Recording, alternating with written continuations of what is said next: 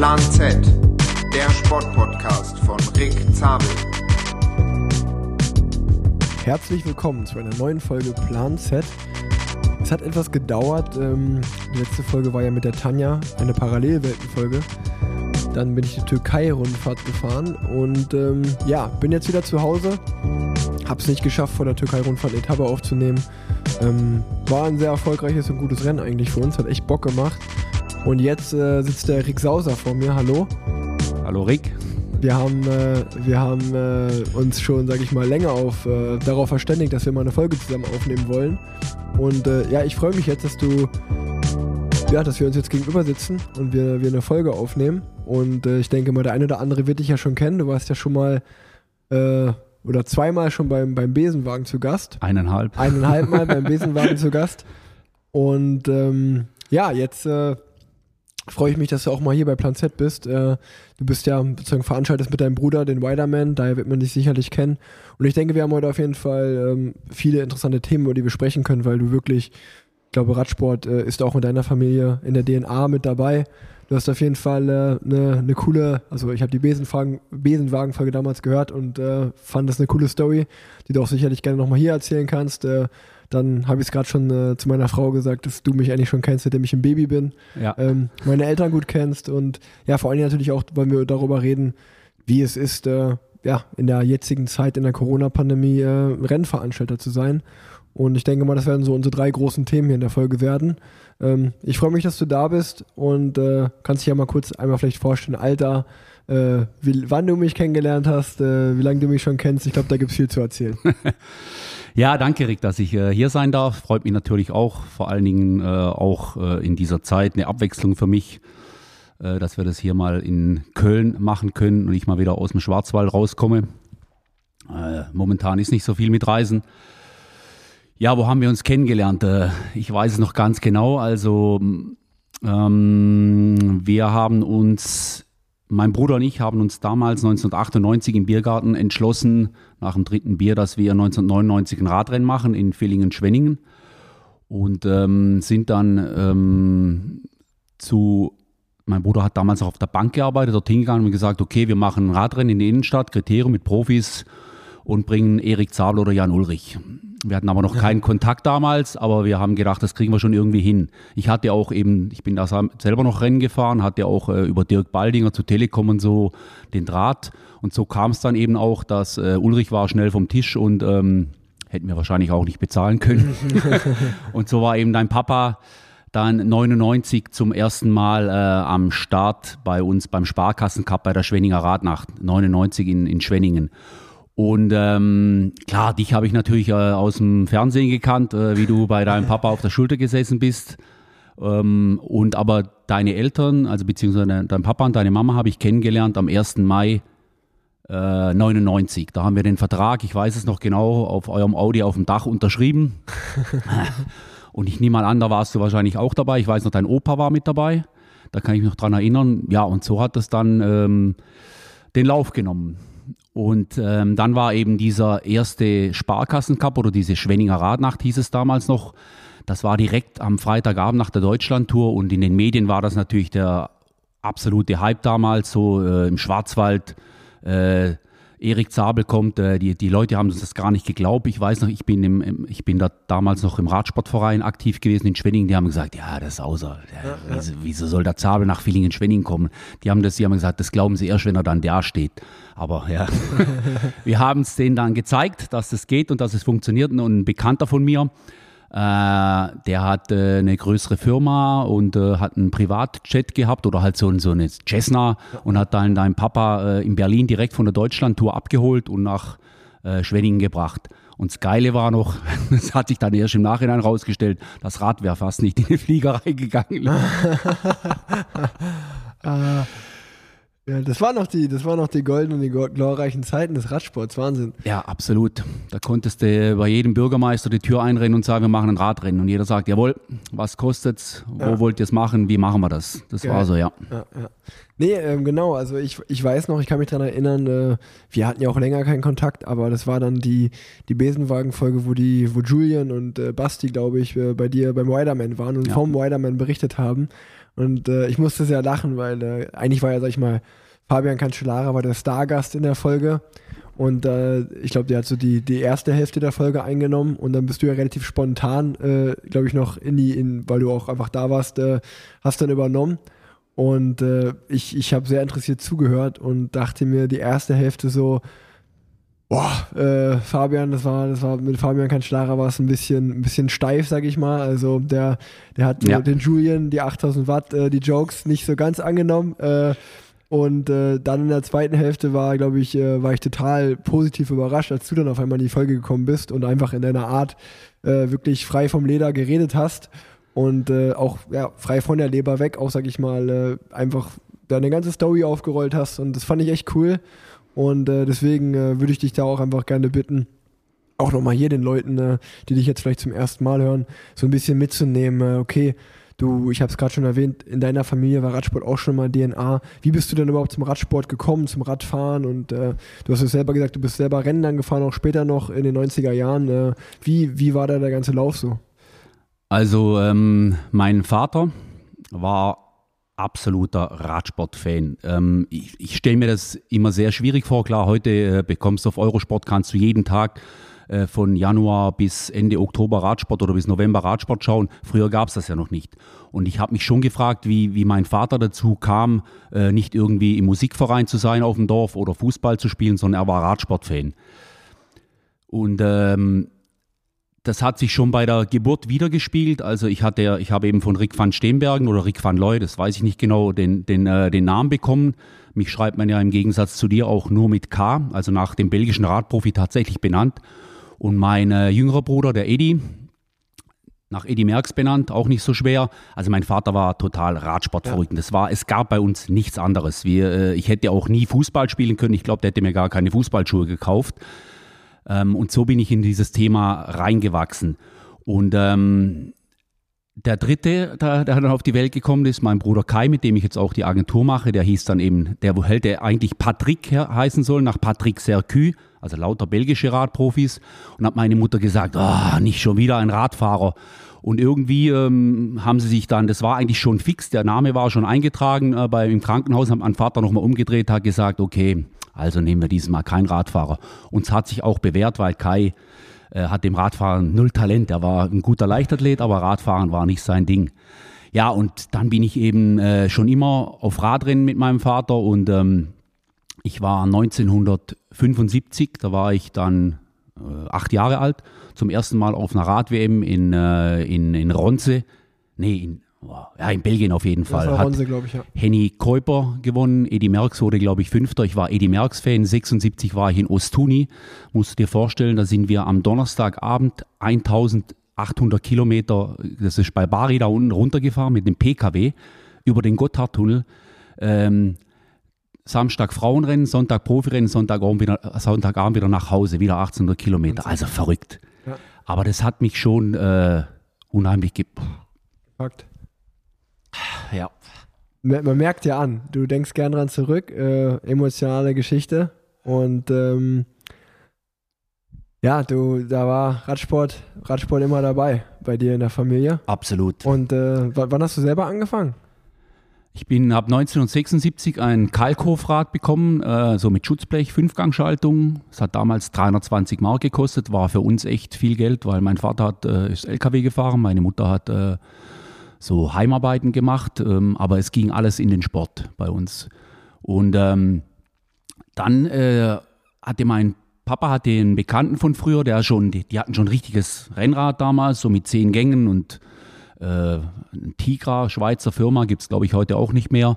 Und die haben doch gesagt, hey, kommt doch mal mit, wir fahren am Sonntagmorgen immer so eine Runde im Schwarzwald. Und das war mit neun Jahren, das war immer eine 100 Kilometer Runde, also schon ordentlich. Wahnsinn. Und da ging es ähm, so einen Berg hoch, die Friedrichshöhe, den fahre ich heute noch gerne, weil dann kann, den kann man, wenn man einigermaßen Druck hat, im großen Blatt fahren. Das geht auch äh, mit meinem Gewicht.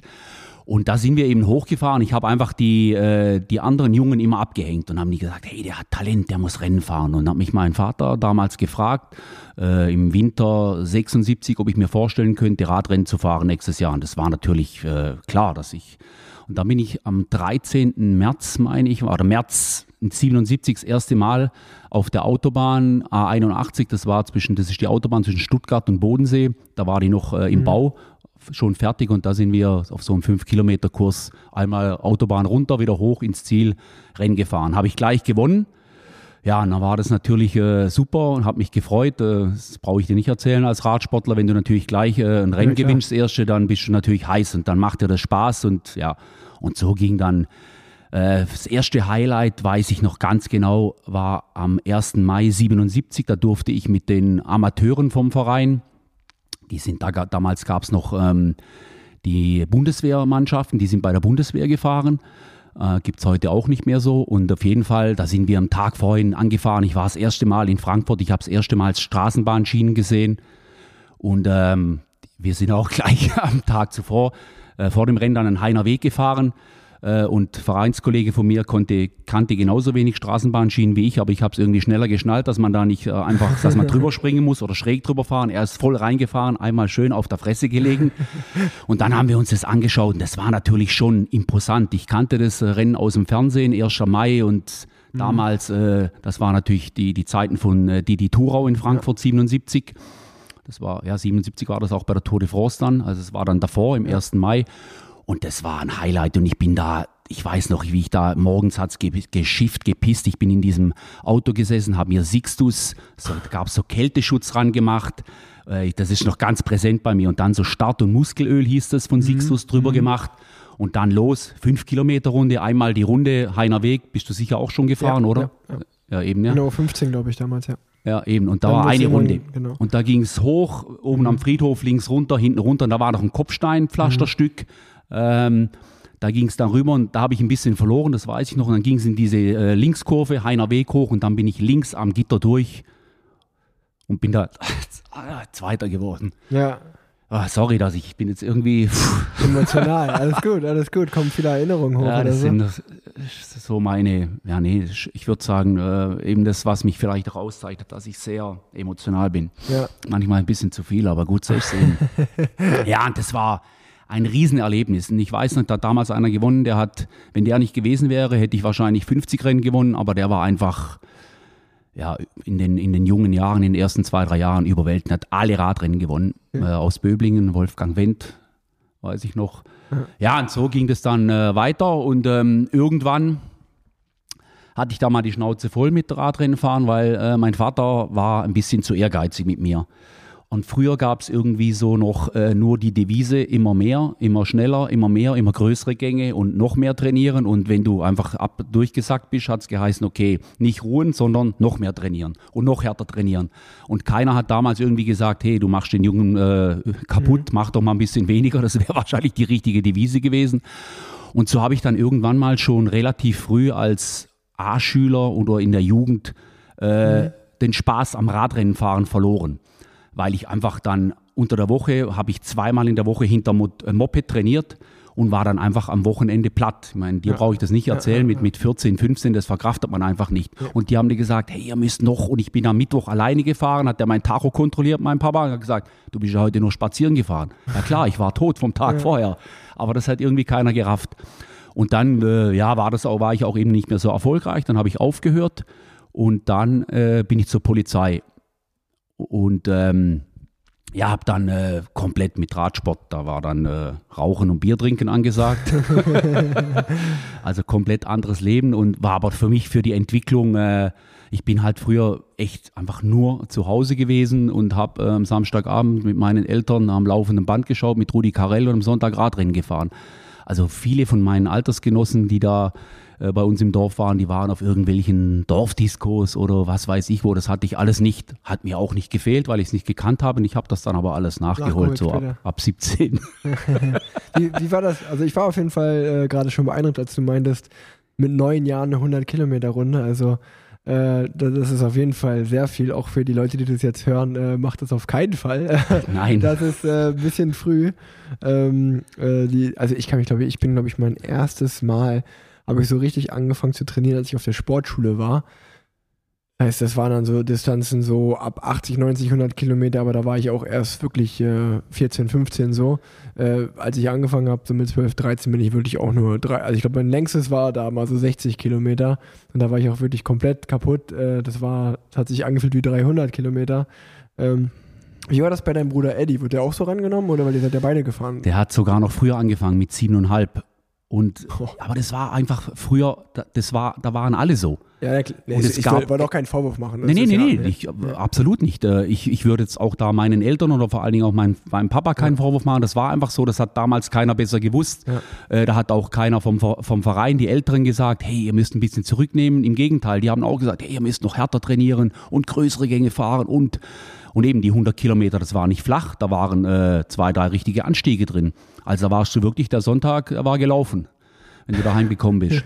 Und mein Bruder, der Edi, hat sogar mit siebeneinhalb angefangen, war auch ein Mega-Talent, der hat äh, relativ, aber er hat, und dann, genau, dann kam die Zeit, der war Junioren äh, in der Nationalmannschaft und mein Vater hat ihm immer, du musst noch mehr fahren. Und, und der hatte aber damals schon Leute, wo gesagt haben, hey, mach jetzt mal eine Woche ruhiger. Und es gab immer Konflikte zu Hause, weil mein Vater gesagt hat, hey, wenn du Radprofi werden willst, musst du hart trainieren. Und da kann man nicht mal äh, äh, einen Tag spazieren fahren in der Woche, das geht einfach nicht. Aber er, er hat da versucht, seinen eigenen Weg zu gehen, war manchmal echt schwierig und Riesendiskussionen zu Hause, weil mein Vater... Äh, der konnte auch selber nicht normal Rad fahren. Wenn er Rad gefahren ist, war er nur zufrieden, wenn er nach Hause gekommen ist, vom Rad gekippt und war erledigt. Dann war es gut und sonst war es nix. Ah, Wahnsinn. Ähm, ja, also auch mit Konflikte und mehr trainieren, ne, das kenne ich auch aus meiner Nachwuchszeit. Ähm, aber äh, das, das ist einfach, also ich, obwohl, ohne dass mein Papa jetzt super ehrgeizig war, aber der war auch, hat auch das eine oder andere Mal bei mir gesagt, ja, hättest auch ein bisschen schneller fahren können oder kannst auch ein bisschen mehr trainieren. Ähm, man, man weiß ja, dass Väter meinen das ja nur gut, aber ähm, mittlerweile kennt man, weiß man ja, dass mehr nicht Ja. immer besser ist. Zum Glück. Ähm, genau, zum Glück. Ähm, ja, und dann sagst du, dann hast du bei der Polizei angefangen, Ja. äh, Rauchen und Trinken hat erstmal Spaß gemacht, aber dann bist du ja später doch wieder Rennen gefahren. Wie, wie kam das? Das kann ich dir genau sagen. Ich weiß, es war 91, war die Rad-WM zum ersten Mal in Stuttgart. Äh, damals habe ich hoch- 116 Kilo gewogen, also ich war nicht fett, sondern war ein bisschen im Fitnessstudio und ja, habe alles gemacht, nur kein Ausdauersport. Ähm, und bin dann von dieser Rad-WM heimgekommen. Weiß ich auch noch genau. Kommt wieder ein emotionaler Moment und bin dann zu Hause äh, auf dem Balkon gesessen äh, mit meiner Frau und habe geheult und habe gesagt, ich muss noch mal Radrennen fahren. Das war so, ich habe das dieses Wochenende habe mich komplett, äh, wie soll ich sagen, Umgedreht. geflasht oder ja, ich habe gedacht, boah, Flashbacks, ja. da habe ich zu meinem Bruder gesagt, ich fange, ich äh, mach, ich äh, nehme mir eine C-Lizenz. Gab es ja früher Ja, C, B, A, Äh, C, konntest du anfangen wieder. Mein Radrennen fahren so von Schüler und Jugend kannte ich ja noch und äh, ich fand, hat er zu mir gesagt, ey, guck dich mal an, du hast 116 Kilo und ich sage, ja, lass mich mal machen. Ich weiß, ich muss ein bisschen abnehmen. Und dann habe ich tatsächlich äh, angefangen trainieren. Das ging dann aber noch eine Weile. Äh, 93 und 94 hab ich, bin ich dann wieder äh, gestartet. Damals mit Betzingen, da ist Spaldinger gefahren, eben mein Bruder. Äh, klar, ich war eben C-Fahrer, aber fand es cool mit denen so im Team und ab und zu sind wir auch mal zusammen Kriterium gefahren. Und ich habe dann aber schnell im ersten Rennen gleich gemerkt, hoppla, Radrennen ist doch nicht so einfach wie früher. Ich bin damals mit 96 Kilo äh, in das erste Rennen gestartet. Dann ging es da, das war da unten in Friesenheim, da war der, der Michel Rich ist noch gefahren, Amateur, Öschelbronn. Und ich hatte noch so von früher das drin, ja, du musst einfach immer unter den ersten zehn fahren, wenn es da abgeht. Und, und das ging irgendwie so dreimal den Weinberg hoch und im vierten Mal ist alles geplatzt bei mir und äh, dann war das auch erledigt. Da bin ich wieder ans Auto gekommen und hat mein Vater gesagt, ja, das hätte ich dir sagen können. Vergiss es einfach, hör auf mit dem Scheiß, das bringt doch nichts mehr. Und dann habe ich gedacht, äh, das werden wir doch sehen. Und ähm, das hat mich eher noch angestachelt. Damals war ich natürlich auch schon ein bisschen älter und hatte auch äh, ein bisschen einen eigenen Kopf und wusste auch schon ein bisschen, was ich machen will und was ich nicht machen will. Und ähm, ja, im Laufe des Jahres äh, hatte ich dann auch die eine, den einen oder anderen Erfolg, was mich motiviert hat. Und ich bin dann nochmal äh, bis 99 aktiv gefahren, war nochmal Elite-A-Fahrer, habe äh, auch ein paar, ich glaube irgendwie nochmal so 10, 15 Rennen gewonnen. Äh, ja, natürlich eher auch so äh, nicht äh, keine Bergrennen natürlich. Ich habe damals in meiner besten Zeit 85 Kilo gewogen, aber das brauche ich dir auch nicht erzählen. 85 Kilo ist einfach, wenn es richtig hoch geht, du musst aufs kleine Blatt schalten, da ist einfach Wattkilogramm. Ja. Irgendwann sind da die Grenzen da. Richtig. Und ich hatte dann nochmal eine richtig geile Saison 97. Da bei der Polizei gab es die Nationalmannschaft. Und nee, das war zuvor. 95 war ich eingeladen auf so einen Lehrgang äh, in Chemnitz von der Polizei. Mhm. Da ging es darum, um die Europameisterschaften bei der Polizei. Das war da in, äh, in Tirol, wo die Seniorenweltmeisterschaften immer waren. Und das war ein Ziel für mich, weil ich wusste auch, wenn, wenn ich da hinkam, habe ich davor irgendwie noch zwei Wochen Trainingslager, alles voll bezahlt. Ja. Äh, eh, was ich gern mache, Radfahren und war da auch motiviert. Und im Herbst waren wir in, in, äh, in Chemnitz auf einem Lehrgang und da war der Verantwortliche, ich weiß noch, es war ein Saarländer, der konnte mich irgendwie nicht leiden, weil ich einfach auch, ja, manchmal nicht alles so äh, eng gesehen habe und habe halt auch immer viel Scheiß gemacht. und es war Off-Season, das war irgendwie Mitte Oktober auf diesem Trainingslager. Und ich weiß noch, wir sind da abends, äh, hat unser, also ich, Sportverantwortliche, ja. wir haben immer gesagt Bundesberti, unser Bundestrainer, gesagt, wir gehen heute Abend. Da war ein WM-Finale auf der Bahn in Chemnitz. Ja. Und wir sind da hingefahren mit dem Polizeiauto, ja, heute kann ich es erzählen, sind äh, hingefahren und äh, da wurden wir angehalten. Ich habe gesagt, ja, wir müssen heute Abend hier fahren. Wir sind von der Polizei-Nationalmannschaft und haben gesagt, ja, wir können direkt reinfahren. Dann sind wir mit dem, äh, mit, der, mit dem grünen Polizeiwagen, mit dem Blaulicht oben drauf, in die Bahn innen reingefahren, in den Innenraum. Ausgestiegen. Mein, unser Trainer hat fast einen Herzinfarkt äh, bekommen, als der uns gesehen hat. Und dann waren wir da eben, unten da war äh, Emu Rasch, du mhm. wirst die sicher alle kennen, ja. Fiedler, ähm, Michael Hübner. Ja, und von Ausländern waren noch ein paar, da war so eine so WM-Revanche im Sprint und, mhm. und dann haben die, habe ich mit denen gesprochen so und haben die gesagt, ja, kommt noch mit, heute Abend gehen wir noch äh, in den Heide hieß die irgendwie so eine Disco und da sind wir dann mit dem Polizeifahrzeug äh, abends äh, aus der Unterkunft ab, ab und nochmal raus und sind dann äh, eben in diese Disco rein, waren da äh, bis spät nachts und dann ist dann der, draußen der, der, der Türsteher dann zu mir gesagt, äh, so auf, auf sich, du, ähm, da haben wir da, die Polizei da, die hat gefragt, wo ich, wo, wo, wem da die Karre gehört. Und dann habe ich gesagt, ja, und was hast du ihm gesagt? Ja, er hat gesagt, ich habe keine Ahnung gehabt. Dann ich gesagt, ja, ist kein Problem, mach dir keine Sorgen. Und dann mussten wir tatsächlich, äh, kam, haben die das nachts gemeldet, was das Polizeiauto da nachts um zwei äh, vor der Diskothek macht. da mussten wir eine Meldung schreiben, wieso das da war. Haben das natürlich begründet, dass wir da eingeladen worden sind mit ehemaligen ja. Weltmeistern und so, bla bla bla, ging alles gut aus. Ja, war eine witzige Geschichte. Und dann war eben im Jahr drauf diese EM und äh, mit diesem Lehrgang, mit dieser Aktion habe ich mir, sage ich mir jetzt einfach mal, die Teilnehmer an dieser EM dann äh, versaut versaut, weil äh, das ging dann um die Nominierung. Da waren drei Etappenrennen in Holland. Erster Tag Straßenrennen. Bin ich eines meiner besten Radrennen gefahren. Zweiter geworden war, habe komplett überpaced, weil ich einfach gedacht habe, ich fahre alle Grund um Boden. Und zum Schluss ist noch ein anderer Deutscher mit mir vorne gewesen, habe ich gesagt, fahr zu, ich bin tot. Ja. Bin Zweiter geworden. Nächsten Tag Einzelzeit fahren gab es große Favoriten und ich habe gewonnen und dann habe ich schon gemerkt, irgendwie ist die Stimmung komisch im Team. Weil so, es hat niemand sich richtig gefreut, dass ich gewonnen habe und ich dachte, was ist denn hier los? Und man hat gesagt, da wird alles nominiert nach, dieser, nach diesem Drei-Etappenrennen in Holland. Ähm, und dann äh, vom, von, von, eben diesem Bundesrennen, der Sohn hat zu mir gesagt, äh, Rick, ich muss dir was sagen, mein Papa hat Riesenprobleme. Da sage ich, was ist denn los? Ja, eigentlich ist die Nominierung schon vorbesprochen. Das hat die, dieser Saarländer schon gemacht und mhm. da war schon alles klar. Die hatten auch schon Klamotten bestellt, äh, ich natürlich nicht. Und dann äh, haben sie irgendwie nach drei Tagen äh, Etappenrennen, wo ich wirklich, ich würde mal sagen, der stärkste Deutsche war, haben sie dann abends gesagt, sie müssen äh, noch einen Platz haben, sie frei und der wird ausgelost. Ich war dann Ersatzfahrer.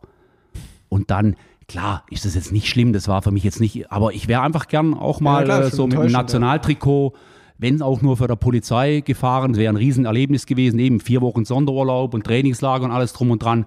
Und dann dachte ich mir so, hey, wenn du, und so geht es vielen vielleicht auch, die nicht zur Olympia kommen, nicht mhm. zur WM nominiert werden und dann keinen Vertrag bekommen, also wo es wirklich auch um Existenzen, ja. um, um, um, um viel Geld geht, um, um eine ganze Karriere, was ja bei mir nicht war. Ich war trotzdem ja. noch äh, Polizist und ja, aber das war schon hart. Und ich habe da an dem Abend auch äh, geheult und habe dann gesagt, oh, entweder fahren wir jetzt heim aber wir hatten so liebe Gastgeber in Holland, wir waren privat untergebracht und habe ich gesagt, das können wir nicht machen. Wir bleiben da und dann habe ich gesagt, okay, wenn wir da bleiben, dann saufen wir eben einer heute Abend. Ja. Haben wir dann auch gemacht. Ja, und dann äh, habe ich noch irgendwie so zwei, eben, das war 96, 97 war da meine stärkste Saison, 98 äh, habe ich zu Hause das erste Mal gebaut, 99 dann noch Rennen gefahren und dann kam eben die Idee, 98 mit diesem äh, Rennen, wo dein Papa dann am Start war. Und dann war dann irgendwie klar, klar, 99 war ich dann 32 und äh, ich wusste auch, äh, das machst du ja nur aus Spaß und Jux und Tollerei. Äh, Blumentopf gewinnt da keine mehr. Und dann habe ich mich eben entschieden, okay, jetzt machen wir, höre ich auf mit Radrennen fahren, jetzt gucken wir, wie es mit den Events läuft. Ja, genau, da, genau da wollte ich gerade auch einhaken. Ist auf jeden Fall, man merkt, du bist äh, schon bei vielen Radrennen zu Gast gewesen, hast zugeschaut, tolle Wochenenden da gehabt, ähm, bist selber dann gefahren. Dann finde ich auch, ich finde es, ich immer großen Respekt, wenn man dann, wie du sagst, so, mich hat das geflasht und ich wusste auch, äh, ich habe auch viele Freunde von mir, die sind bei mir in der Nachwuchs, genau gleich, mit mir in Nachwuchszeiten gefahren, irgendwie nicht Profi geworden, erstmal aufgehört dann aber nach drei, vier Jahren, sage ich mal, ohne den Sport gemerkt, ja. irgendwie, irgendwie ging es mir, also klar wäre ich gern Profi geworden, aber Radfahren kann ich ja trotzdem und Rennenfahren kann ich auch trotzdem. Dann habe ich halt mein Vereinstrikot an und äh, nicht äh, das Profitrikot, aber whatever so ungefähr. Mir geht es ja um den, um den Spaß, um den Sport und äh, das, das finde ich immer cool, wenn man dann trotzdem irgendwie dabei bleibt und, und dann äh, einfach sich sagt, hey, das ist mein Hobby, ich, ich mache das trotzdem. Und genau da wäre jetzt meine Frage gewesen, wie man dann ähm, sozusagen, nachdem man dann in der Nachwuchszeit gefahren ist und dann auch natürlich nochmal im Amateurbereich viel und dein Bruder ist gefahren, dass man dann aber ja, bei so einem Biergartenabend beschließt, ey, wir machen jetzt ein Radrennen, ähm, finde find ich auf jeden Fall Respekt und äh, auch ähm, das eine ist ja die Idee haben im Suff, das andere ist die Idee dann ja, auch umsetzen. Im Suff war es noch nicht, waren ja, nur noch drei Bier. Okay, okay aber das, das andere ist ja das dann auch umsetzen. Natürlich. Ähm, wie, wie viel Nerven hat das gekostet beim ersten Mal? Und äh, dann hat sich das ja auch etabliert dann in den nächsten Jahren ja. danach. Also ich kann dir nicht sagen, was uns da geritten hat, wieso wir das machen wollten. Es war irgendwie so eine Idee und wir hatten, klar, damals war eben das Thema, damals mit Telekom und äh, 97 Ulrich die Tour gewonnen, mhm. da war alles im Radsportfieber. Ich kann mich noch gut erinnern, als ich früher äh, 97 hab ich, bin ich morgens Fußstreife gelaufen in Schwenningen über den Jahrmarkt, da haben sich die alten Frauen auf dem äh, Jahrmarkt, äh, auf dem Wochenmarkt über Jan Ulrich unterhalten. Also das war, den kannte einfach ja. jeder nicht nur Radsportfans. Es war einfach damals so krass. Und, äh, und wir haben, klar, und in Schwenningen ist Radsport ist wirklich eine große Tradition in Schwenningen oder in Villingen-Schwenningen heißt es, aber ich komme eben aus oder bin in Schwenningen Verein gewesen.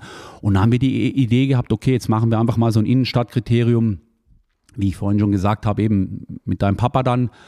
Und ähm, das ist im ersten Jahr auch gut gelaufen. Die wollten uns dann in so ein, in so ein, in so ein äh, Asi-Wohngebiet. Äh, dann habe ja. ich gesagt, nee, da machen wir kein Radrennen. Entweder Stadt oder gar nicht.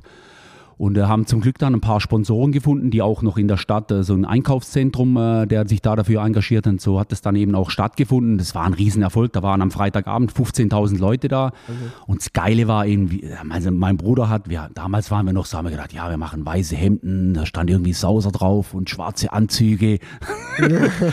ja, irgendwie hat man gedacht, man muss da im Anzug rumrennen und das haben wir dann auch gemacht. Und mein Bruder hat noch im Anzug Gitter mit aufgebaut vom Tieflader runter. Ja. Ich habe äh, in davor noch, ich ja, auch noch was aufgebaut, bevor ich mich dann umgezogen habe, habe noch irgendwie so in der Arbeitshose ein Interview gegeben, ein SWR. Also es war schon krass. Und ich, ich glaube, ich würde es heute auch von der Belastung her nicht mehr schaffen. Aber damals, klar, da war ich äh, irgendwie ja, 32.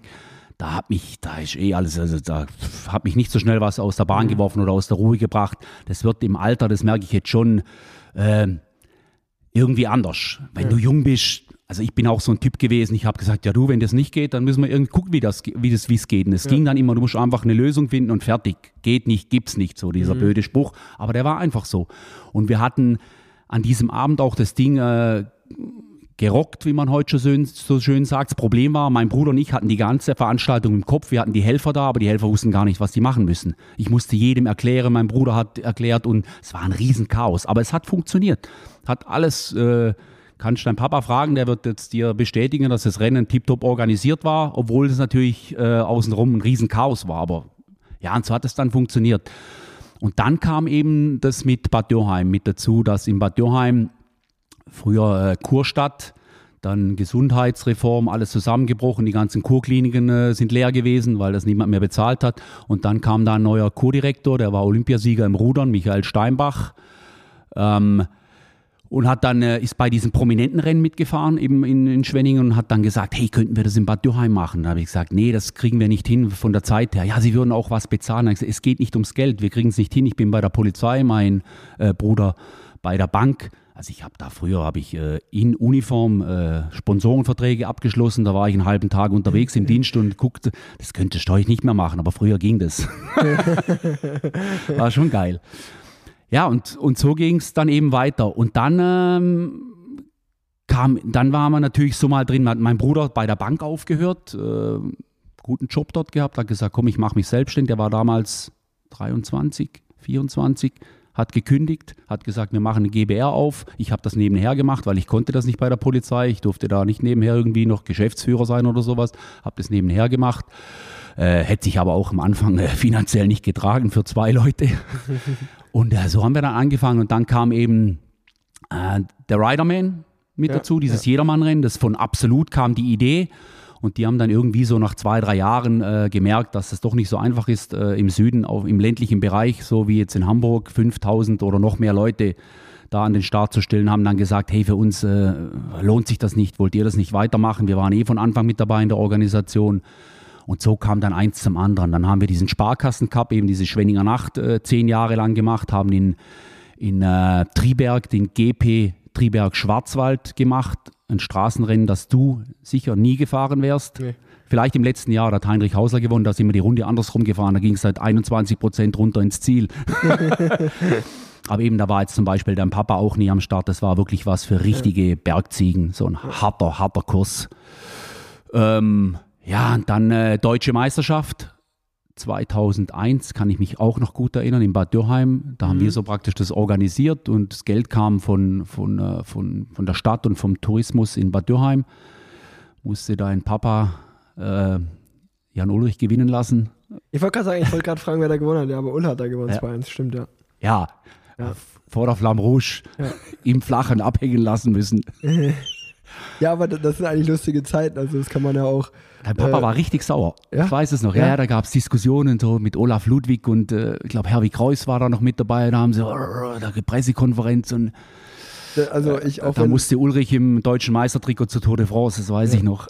Ich, ich, kann mich noch, also ich frage ihn auch immer gerne, wie das früher war, ähm, wenn die deutsche Meisterschaft gefahren sind äh, im Team Deutsche Telekom. Und äh, das sind auf jeden Fall gute Stories, die er einem da erzählen kann, von jedem Jahr fast, weil das äh, ist mittlerweile fast wie bei Bora, dass die ja auch so eine Übermacht ja, ja. mittlerweile bei der Deutschen ja. Meisterschaft, dass die sich, äh, also damals war es noch krasser, mittlerweile, es, es, gibt ja noch den einen oder anderen Profi, der, den, der auch Bora ich will jetzt nicht sagen Konkurrenz macht, aber vielleicht ja, schon ärgern, ärgern kann, kann, mal, genau, ja. Hat man ja letztes Jahr gesehen. Richtig. aber, aber damals, wenn man mit ihm spricht, ist schon witzig, wenn er sagt, ja, da war ganz klar, da sollte der eigentlich gewinnen, aber dann hat der gewonnen und dann gab es da Knirsch und so. Also, dass sie sich einfach gefühlt vorher aussuchen konnten, ja, wir attackieren dann, also sind wir eh nur noch fünf Telekom-Fahrer und dann müssen wir halt mal schauen, wer da gewinnt, ja. Ich ich bin, Witzig, ey. Ich bin erst diese Woche äh, ein Teil von diesem Rundkurs von damals mit meiner Tochter gefahren und die, sie war ja. eben mausetot. Dann habe ich ja. gesagt, hey, da, da, ist der Aldag 2001 bei der Deutschen Meisterschaft im großen Blatt hochgefahren und hat alle abgehängt und jetzt äh, jammerst du. Also auch Spaß. ja, ja, natürlich, natürlich. Jetzt gerade wieder ein. Witzig, ey, wie witzig. Ja, nee, und genau, und dann, äh, dann, dann lass uns mal weitermachen. Ja, dann hast du so viele Rennen, also dann hast du eigentlich bei der Polizei aufgehört. ja, das war aber erst 2007. Okay, ja. okay, also, aber, aber gut, dann, dann hat dein Bruder bei der Bank aufgehört. Ja. Du hast ihm so ein bisschen äh, unter der Hand geholfen, sag ja, ich mal. Ja, ein bisschen. Also ich, hab, ich hatte da teilweise einen Sieben-Tage-Job. Wahnsinn nach der Nachtschicht äh, kurz heimduschen, irgendwo Sponsorentermin, Besprechungstermin mit den Behörden. Das war so immer mein mhm. Part, natürlich auch die Schrecken und so, weil ich da auch äh, die andere Seite kannte von der Polizei, äh, ja. was ich achten muss und ja. Dann habt ihr angefangen, richtig Rennen zu organisieren. Ähm, und ähm, dann seit 2007 machst du das jetzt dann auch voll, sozusagen Vollzeit. Ist, ja. Bist du in die Agentur mit eingestiegen mit ja. deinem Bruder? Ja, okay. genau. Ja, dann können wir jetzt mal gerne, äh, außer du möchtest noch von dem einen oder anderen Rennen berichten, was dir einfällt, äh, sonst können wir gerne über den Riderman sprechen. Äh, ich wollte eigentlich mal äh, noch kurz einwerfen, wie wir uns kennengelernt haben. Ja, Die erste Begegnung mit Rick Zabel. Ja, mach, mach das. Ich kann mich sicherlich nicht mehr daran erinnern, nee, da war ich zu jung.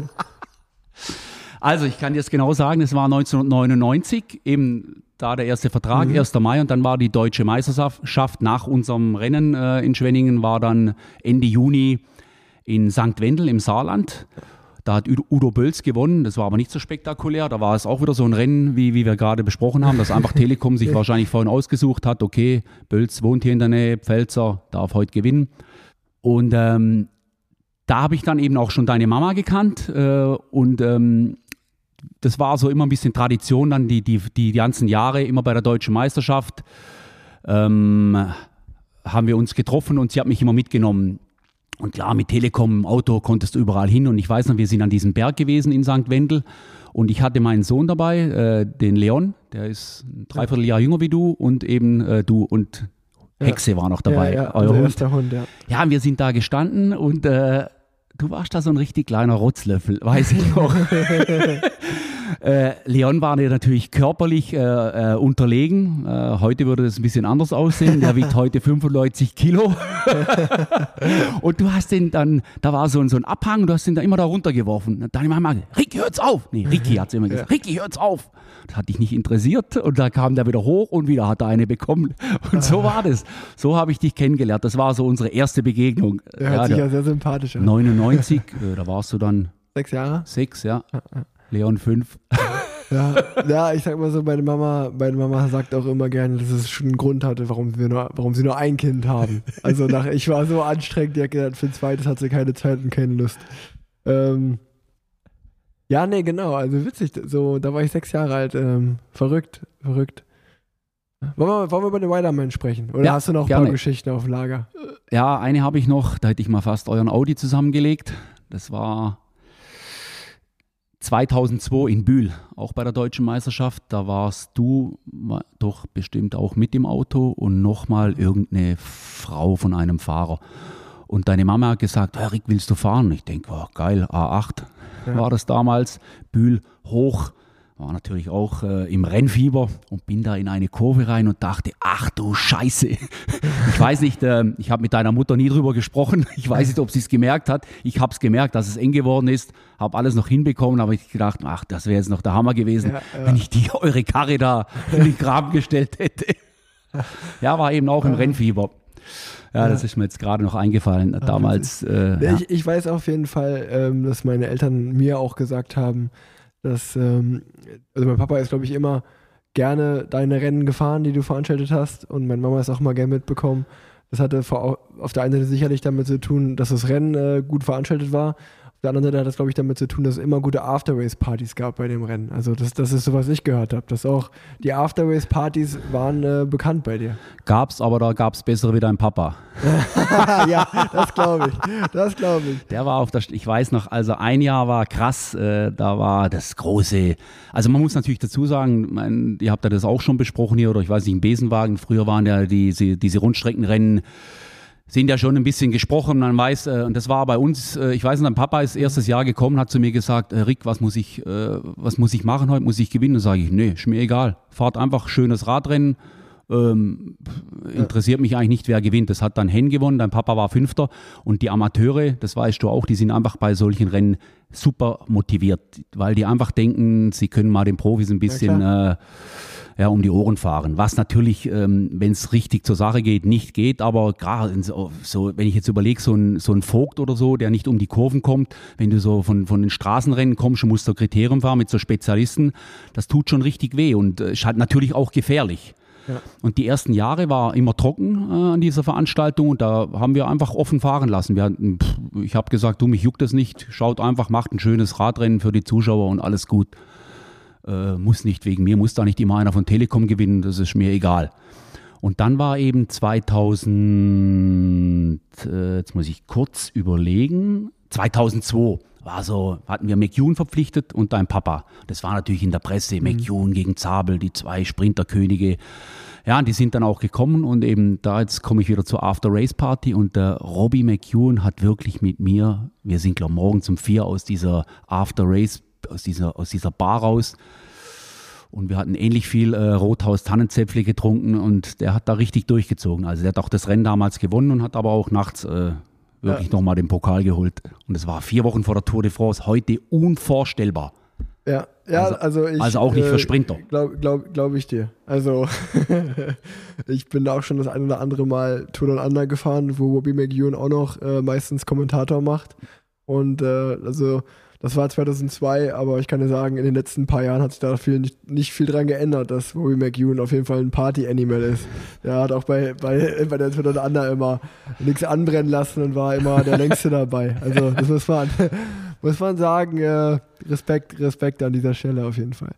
Ähm, ja gut, dann lass uns jetzt wirklich mal zum Widerman kommen, Ja, ähm, weil ja, wir haben ja, wir haben ja telefoniert und äh, du hattest mich ja gefragt, äh, ob wir, ob wir die Folge machen wollen und ich habe gedacht, ey klar, ich habe sicherlich ganz viele äh, Fahrradfahrer und Fahr Fahrradfahrerinnen hier, die mir zuhören, äh, sicherlich viele, die vielleicht schon mal ein Jedermann-Rennen gefahren sind. Ähm, auch Männer und Frauen, die das noch nicht gemacht haben, die wir vielleicht begeistern können, die sagen, hey, da habe ich mal Bock drauf. Und ähm, wir, wir gehen jetzt einfach mal Stand jetzt davon aus, dass es im September so gut wieder ist, Corona-technisch, dass ihr das veranstalten könnt. Und ähm, du kannst uns jetzt einfach mal ein bisschen mitnehmen, was ihr da eigentlich für eine geile Veranstaltung mittlerweile auf die Beine gestellt habt. Wenn ich mich richtig erinnere, eigentlich so vom, vom Ablauf her für, für Männer und Frauen das einzige Jedermann-Rennen, wo man sich mal fühlen kann wie ein Profi, wo man eine ganze Rundfahrt fährt, eigentlich so mehrere Tage und mehrere, also mehrere verschiedene Rennen, äh, und Rennmodus. Also äh, ich bin gespannt. Ja, äh, eben wie gesagt, Riderman in Bad Dürm im Schwarzwald ähm, gibt es seit 2000 Erstaustragung. Ähm, hat, wie gesagt, die Idee stammt nicht von uns. Es war damals von Absolut, die dann auch die Deutschlandtour und Highway Cyclassics gemacht haben. Ähm, wir haben das dann irgendwie 2003 oder 2004 komplett übernommen und ähm, dann kam die große Krise im Radsport, äh, 2006, 2007 und da war natürlich auch die Jedermannrennen betroffen. Die Teilnehmer äh, ließ äh, ja, weniger Teilnehmer, äh, Sponsoring war schwierig und dann äh, haben wir das Rennen komplett umgestaltet. Weil früher hattest du beim Riderman eine Runde, 25 Kilometer und die konntest du einmal fahren oder, ich weiß, achtmal oder so, ich weiß gar nicht mehr. Ja, sowas. Also bis zu 200 Kilometer oder 175, ich weiß es nicht mehr genau. Und äh, die Leute hatten dann das irgendwie satt und haben gesagt, äh, immer diesen scheiß Berg, diesen, das war halt immer den gleichen Berg hoch, wieder runter ins Ziel, 25 Kilometer. Und dann bin ich damals zur Stadt und habe gesagt, hey, wir müssen was ändern. Das Konzept war jetzt vielleicht ein paar Jahre gut, aber wir haben jedes Jahr weniger Teilnehmer und die Teilnehmer fangen auch an zu motzen, weil es immer die gleiche Runde ist und immer dieser, dieser Rundkurs für die Zuschauer, ja, cool, weil man natürlich immer mal dem Papa oder dem Ehemann oder dem Freund zujubeln konnte. Und dann bin ich damals zum Landrat, habe gesagt, ich habe eine neue Idee, ich würde gerne meine früheren Trainingsstrecken, ich habe mich da wieder erinnert, wo mich mein Vater früher gequält hat, mit einbinden und äh, eben das ist so Wutachschlucht, ähm, also äh, im Schwarzwald richtig schöne Runden. Und da haben wir uns dann so von Jahr zu Jahr dran gemacht, äh, die Runden zu ändern und haben dann ein richtiges Drei-Etappenrennen draus gemacht. Also jetzt sind es am Freitag 16 Kilometer Einzelzeit fahren, äh, kleiner Anstieg drin, hat glaube insgesamt 200 Höhenmeter, nichts Dramatisches, gute, gut ausgebaute Straßen. Einmal äh, in unseren, ja, wo wir groß geworden sind, nach Oberbaldingen, dort wenden und zurück dieselbe Straße.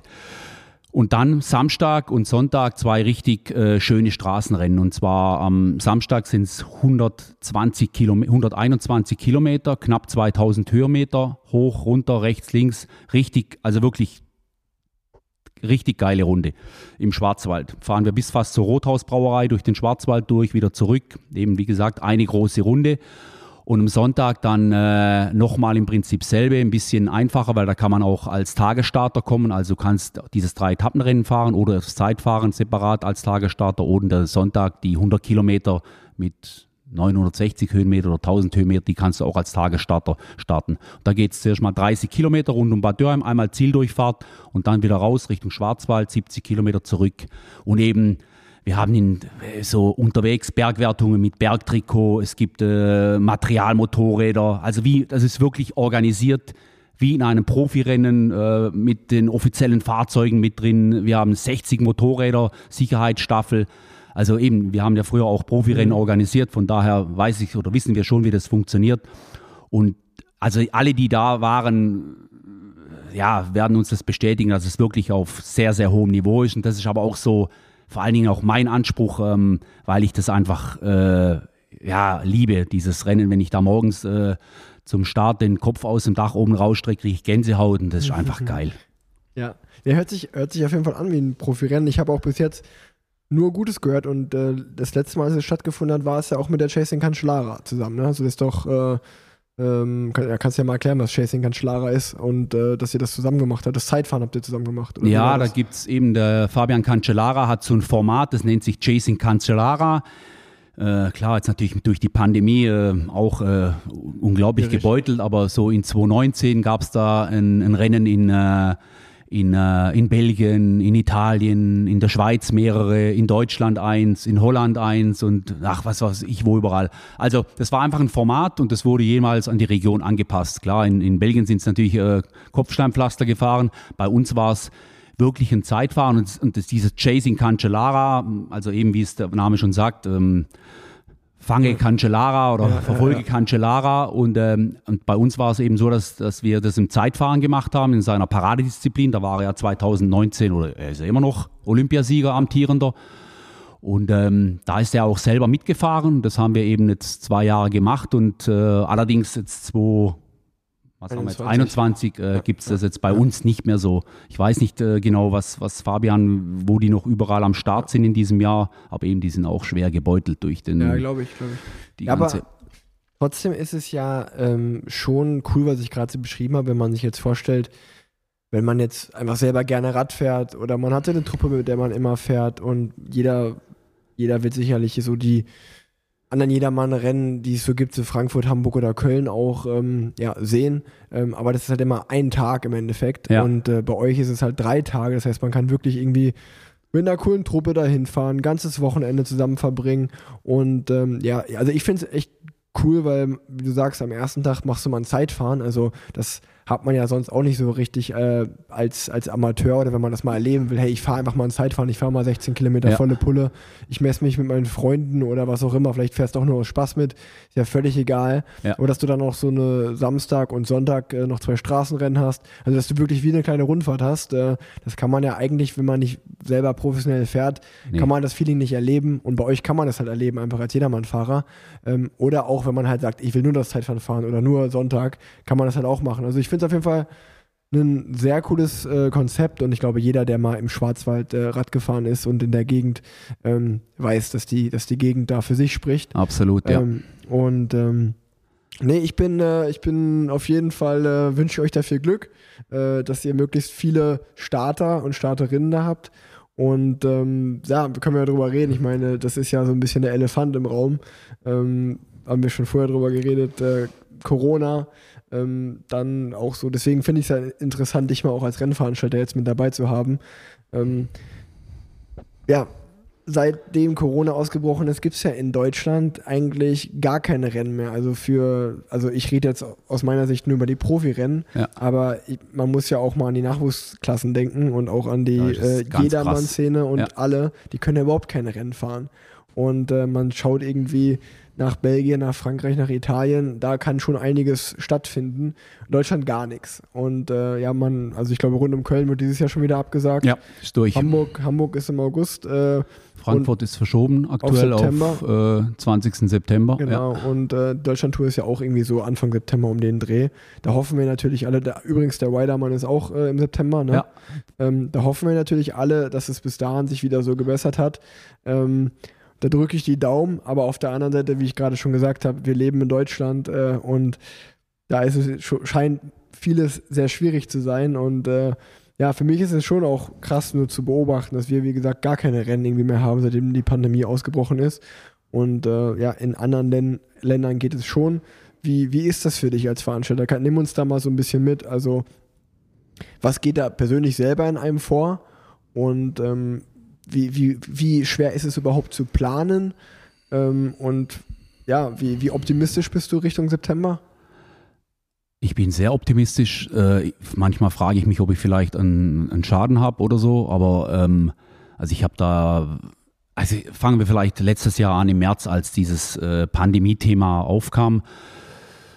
Ähm, ich habe natürlich von Covid-19 äh, gehört, äh, als es in China losging, aber da bin ich ehrlich, ähm, das habe ich früher bei der Polizei gelernt, dass ich mich nicht um die ganze Welt kümmern kann. Also du hast einfach äh, so viel Elend, auch in Deutschland. Und äh, vielmal musst du da einfach den Kopf ausschalten und weggucken und sagen, ja, ist einfach so, ich kann jetzt hier nichts machen. äh, und fertig. Und so mache ich das eben auch mit dieser Pandemie am Anfang in China, wo ich gedacht habe, ja gut, äh, ist in China, ja. ja. berührt mich einfach mal im ersten Moment nicht.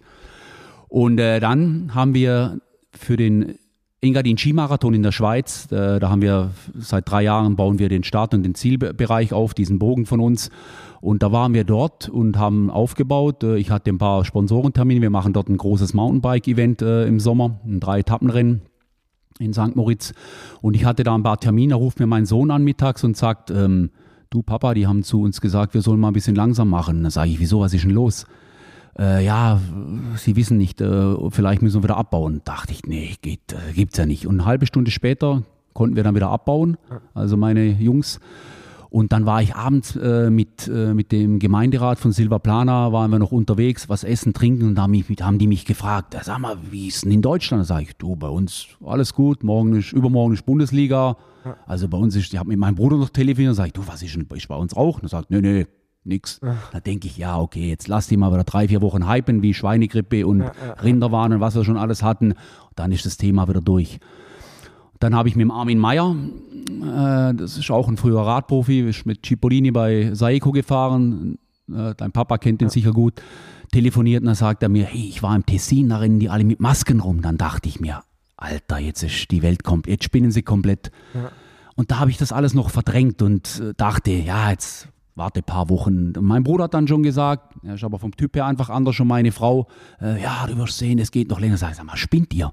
Wie soll das länger? Das geht gar nicht länger. Es kann gar nicht länger gehen. Wir müssen doch die Veranstaltungen machen. Das muss doch irgendwie weitergehen und die Wirtschaft und bla bla bla. Ja, aber ich wurde eines Besseren belehrt.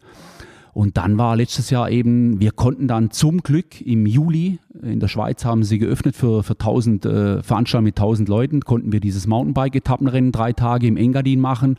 Das hat uns natürlich äh, geholfen. Ja. Und wir konnten äh, im August letzten Jahres den äh, Rothaus Bike Giro machen, bei uns im Schwarzwald, ja. im Hochschwarzwald.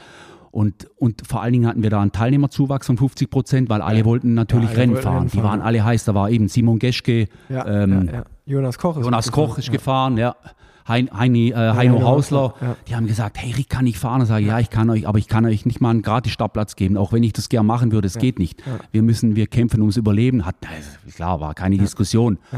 Ähm, und äh, ja, und so ging das, so sind wir eben dann durchs Jahr 2020 durch und ich habe immer gesagt, ja, aber Riderman findet statt, das ist im September, also da muss die Pandemie vorbei sein. Aber ja. wie wir jetzt heute wissen, jetzt sind wir ein Jahr später. Oder wenn du letztes Jahr zu mir gesagt hast, hey Rick, pass mal auf, nächstes Jahr im Frühjahr März oder im Winter haben wir noch mal einen Lockdown und im März und April haben wir noch mal einen Lockdown, hätte ich dich für verrückt erklärt. Und jetzt sitzen wir hier, äh, wir haben irgendwie, ich weiß gar nicht, 22. April und sind irgendwie wieder im Lockdown. Ich bin gestern durch Köln gefahren, ich bin mir vorgekommen wie in einer Geisterstadt.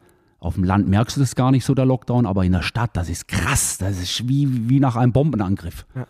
Also unglaublich. Und ja, aber trotzdem, das ist so ungefähr, ich vergleiche es mal mit dir, wenn du jetzt, äh, du musst ja auch trainieren und fahren und ähm, oder letztes Jahr dich irgendwie äh, präparieren und gucken, dass du, dass du bereit bist, wenn es losgeht. Und so geht es uns auch. Also wir haben aktuell, wir sind in Kurzarbeit, also mein Bruder und ich nicht, weil wir, Geschäft, weil wir Geschäftsführer sind, wir können nicht in Kurzarbeit, weil uns die Firma gehört. Aber wir, wir arbeiten im Prinzip Vollgas aktuell. Wir müssen alles planen, die ganzen Strecken. Gerade für den Riderman sind die Strecken komplett. Wir reichen die jetzt aktuell gerade ein bei den Behörden ähm, ja, in der Hoffnung, dass alles stattfindet. Äh, und ich glaube wirklich dran, weil ich irgendwie denke, ja, es muss doch irgendwie mal wieder äh, Richtung Sommer und Herbst weitergehen. Wir hatten jetzt Zürich-Marathon. Normalerweise wäre wär, wär ich jetzt äh, zu Hause und würde äh, packen.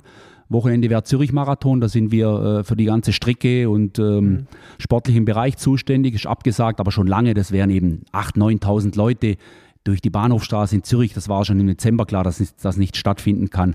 Aber was ich eben, was mich positiv stimmt, ist, weil unsere Veranstaltungen sind einfach mal nicht in Hamburg, nicht in Berlin, nicht in Frankfurt, sondern eben in Bad Dürrheim oder in St. Moritz, im Engadin äh, oder äh, eben im Schwarzwald oben auf dem Notschrei oder bei der Rothausbrauerei, da hast du einfach nicht das Problem, dass du Zehntausende von Zuschauern hast. Und das ging eben im letzten Jahr, gingen schon die beiden Mountainbike-Veranstaltungen. Ich denke einfach, dass man dann Ende September auch in Bad Dürrheim unter Umständen auch ohne Zuschauer, das wäre kein Problem, das haben wir auch mit der Stadt schon so besprochen, dass man da absperrt und dann aber wirklich auch ein Radrennen machen kann mit, äh, mit irgendwie 1000, ja, vielleicht auch 1200 oder 1300 äh, Teilnehmern. Ich denke, das müsste das ganze Rahmenprogramm, das kannst du alles weglassen, äh, wenn es drauf ankommt. Aber Radrennen an sich sollte man vielleicht wieder fahren können, hoffe ich. Und ich gehe wirklich davon aus, dass das, das stattfinden kann. Ich drücke euch auf jeden Fall die Daumen. Ich denke auch, man sieht ja auch bei anderen äh, Veranstaltungen, dass, dass es geht. Also äh, wir können ja auch zum Beispiel Radrennen fahren. Äh, natürlich steht da ein Hygienekonzept hinter, dass man, äh, aber ich glaube, das ist ja bei euch keine Diskussion. Hatten auf, wir auch bei beiden Mountainbike-Veranstaltungen, klar. Ähm, da, da, da mache ich mir bei euch keine Sorgen. Ähm, und ich hoffe natürlich auch einfach, dass jetzt irgendwann mal ähm, das mit dem Impfen vorangeht. Ja. Und ich glaube, wenn das einmal schnell, also es ist wirklich so, ich, ich habe jetzt äh, mit meinen israelischen Teamkollegen zum Beispiel geredet. Bei denen ist keine Maskenpflicht mehr in Israel. Die sind durch mit dem Impfen. Bei denen, also ich will nicht sagen, dass es da kein Corona mehr ja, gibt, ja, aber die, die, gehen halt wieder ins normale Leben langsam. Wenn ich irgendwie so, keine Ahnung, mit Freunden, äh, äh, ein guter Freund von mir hat erzählt, in Kalifornien sind die durch mit dem Impfen. Auch das ging schnell, da konntest du dich im Supermarkt impfen lassen und so. Und der, die sagen halt alle, sobald sieht man ja auch, in, selbst in England öffnen die jetzt langsam wieder. Ja. Ähm, da ist ja auch irgendwie ab Mitte Mai schon wieder die ganzen kulturellen Veranstaltungen, Sportveranstaltungen, geht wieder alles. Also ich bin da auch optimistisch, dass wenn wir mal mit dem Impfen ein bisschen vorankommen, und bis September ist ja auch noch eine, ja, eine ganze Weile, zum Glück, dass dann, äh, dass dann äh, ja wieder, wieder alles stattfinden kann. Und auch einfach mal, ich glaube, die Leute gehen auf dem Zahnfleisch. Wir haben, als ja. du, als du gerade vorbeikamst, äh, haben wir schon kurz geredet. Ich war heute mit anderen trainieren, irgendwie innerhalb von den ersten 10, 15 Minuten direkt zweimal richtig mit Autos aneinander, aneinander geraten, weil die Leute, die können nicht mehr, die sind mental, äh, glaube ich, durch und äh, haben keinen Bock mehr, sind genervt.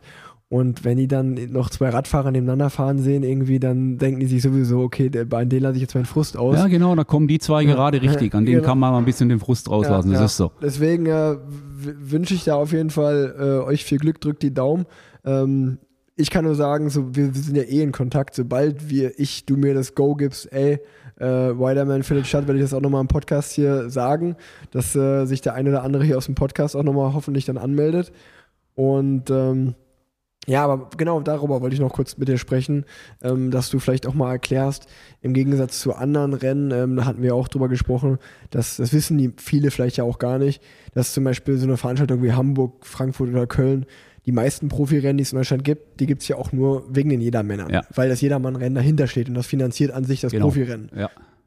Also weil eben in, in Deutschland, zum Beispiel äh, in Frankreich, in Belgien sieht man ja äh, die, die Rennen, Italien, da laufen die Rennen, da können die Veranstalter einfach von den Fernsehgeldern äh, das Rennen finanzieren und klar haben die natürlich auch Verlust, wenn kein Jedermann-Rennen stattfindet, wie jetzt zum Beispiel bei der Flandern-Rundfahrt, da gehen normalerweise, ich glaube irgendwie auch 20.000 äh, Hobbyfahrer am Tag zuvor auf die Strecke, das fehlt denen auch.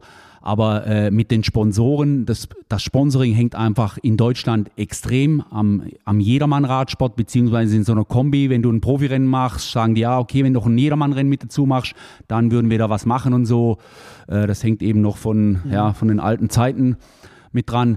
Äh, das ist das große Problem in Deutschland. Also zum Beispiel rund um Köln, äh, mit dem äh, sind wir im ständigen Austausch. Die sind auch in diesem äh, German Cycling Cup mit drin, im Jedermannrennen. Der sagt ganz klar, ich kann kein Profirennen machen ohne das Jedermannrennen. Da legt der, was weiß ich, wie viel 10.000 oder 100.000 Euro drauf. Und das, ja, wie, wie, wie soll ich das finanzieren? Der einen Seite aber auch, muss ich schon auch wieder sagen, ähm, Natürlich wäre es geiler, wenn auch die deutschen Rennveranstalter ein bisschen mehr von den Fernsehgeldern leben könnten ähm, und da auch mehr Aufmerksamkeit äh, und äh, drauf wäre und der Radsport dann eine bessere Lobby hätte. Auf der anderen Seite finde ich es irgendwie schon auch ein cooles Businessmodell im Endeffekt, dass äh, wir Profis so ungefähr zusammen mit den Jedermännern irgendwie so eine Veranstaltung ausmachen. Also dass das heißt, ohne Jedermänner geht das Profirennen auch nicht. Das zeigt ja eigentlich auch wieder nur, dass wir Profis auch so ein bisschen mit einem guten Vorbild vorangehen müssen und auch, sag ich mal, was an die Rad-Community gerne zurückgeben, ähm, dass halt wir ja neue Leute dazu begeistern und äh, ja, so wie jetzt in diesem Fall halt, dass möglichst viele sich da, da anmelden bei so einem Jedermann-Rennen, weil das wiederum für uns auch bedeutet, dass wir auch das Rennen fahren können. Also ja. das ist so ein bisschen so die eine Hand wäscht, äh, eine Hand wäscht die andere. Finde ich auf jeden Fall auch äh, eine ganz gute Sache, muss ich sagen. Ähm, das, das ist auch schön, schön, dass es das gibt. Ja, früher war es im Prinzip so, du konntest ohne Profirennen kein Jedermann-Rennen machen. Das war einfach, weil du hättest keine Teilnehmer bekommen. Da, da, da hast du einfach gesagt, okay, in Hamburg ist Profirennen, da gibt es ein Jedermann-Rennen mit dazu. In Frankfurt, 1. Mai, Profirennen gibt es ein Jedermann-Rennen mit dazu. Das fanden die Leute geil. Heute bin ich der Meinung, oder nicht der Meinung, ich bin überzeugt davon, heute kannst du eben so, wie es wir jetzt auch machen, auch ein geiles Jedermann-Rennen machen, ohne ein Profi-Event. Das ist nicht mehr zwingend aneinander ja, gebunden. Ja. Denke ich auch. Ja klar, ich würde, wir haben jetzt eben ganz aktuell, ähm, das kann ich jetzt glaube ich schon verraten, weil äh, die Folge, die du da, die wir heute machen, die kommt glaube ich nach der Meldung raus vom BDR. Wir äh, sind auf den BDR zugegangen, weil ich natürlich gemerkt habe, dass äh, es gibt fast keine Straßenrennen mehr, also mhm. für Lizenz. Und äh, ich habe mich äh, mit, mit Günter Schabel mal getroffen vom BDR und äh, der ist sehr, sehr, sehr rührig und äh, wir haben gesagt, wir haben uns angeboten, dass wir beim Riderman ein Bundesliga-Rennen jetzt einfach mal nur für die Frauen, weil U23 ist zum selben Zeitpunkt äh, und Junioren, die sind in, im Sauerland. Ja aber eben, dass man da von auch von unserer Seite, da sind wir wieder beim Thema, äh, die eine Hand wäscht die andere und wir machen jetzt eben noch ein Bundes, das Bundesliga-Finale der Frauen machen wir im Rahmen cool. des Riderman in Bad Dürheim.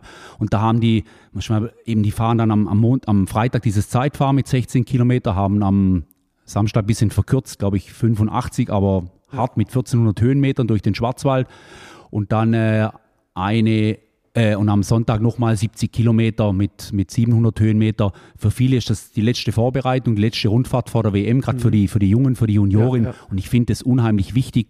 Und äh, da verdienen wir kein Geld damit, aber wir machen das einfach, weil wir, die, wir haben die ganze Infrastruktur da, wir haben die Strecke gesperrt und dann macht es einfach auch Sinn. Und ich finde es äh, auch gut. Wir können hier auch so dem Lizenzsport irgendwie eine Plattform bieten und mhm. auch was zurückgeben. Ich, ich bin früher selber viele große Radrennen gefahren, obwohl ich gewusst habe, hier werde ich abgehängt. Aber es waren einfach geile Rennen auf so einem 30 Kilometer Rundkurs im Schwarzwald, ja. in Alpersbach, den Berg hoch. Äh, ich ich ja, habe schon morgens ja. gewusst am Start, dass ich da nicht, äh, dass ich im Gruppetto ins Ziel komme, wie man im, bei den Profis sagen würde. Und trotzdem war es einfach geil. Ja, es ist halt einfach ein Erlebnis, einfach auf so einer auf so einer Rennstrecke zu fahren, die wirklich abgesperrt ist, wo man weiß, da kommt halt kein Auto irgendwie um die nächste Kurve und ich kann die Abfahrt voll runterlaufen lassen, weil es abgesperrt ist. Das ist schon ein Erlebnis, was jeder, der gerne Rad fährt, mal auch äh, gemacht haben sollte. Ähm, deswegen, äh, und ja, wirklich großes, großen Respekt dafür, dass du da den, äh, den Frauen das Bundesliga-Finale bietest, finde ich, also wirklich, das finde ich sehr gut. Ähm, echt cool. Und ähm, ja, also ich weiß nicht, wie viel, wie viel du Geschichte noch hast oder ob du noch groß was erzählen willst. Ich hatte, ich hatte noch eine Frage, ähm, die, die mir gerade so zwischendurch gekommen ist, ähm, beziehungsweise die passt gut zum Corona-Thema, weil du es ja auch angesprochen hat, hast. Du hast 2007 bei der Polizei aufgehört, um dann jetzt sozusagen diese Rennen alle zu veranstalten. Ähm, wir hatten kurz davor drüber geredet.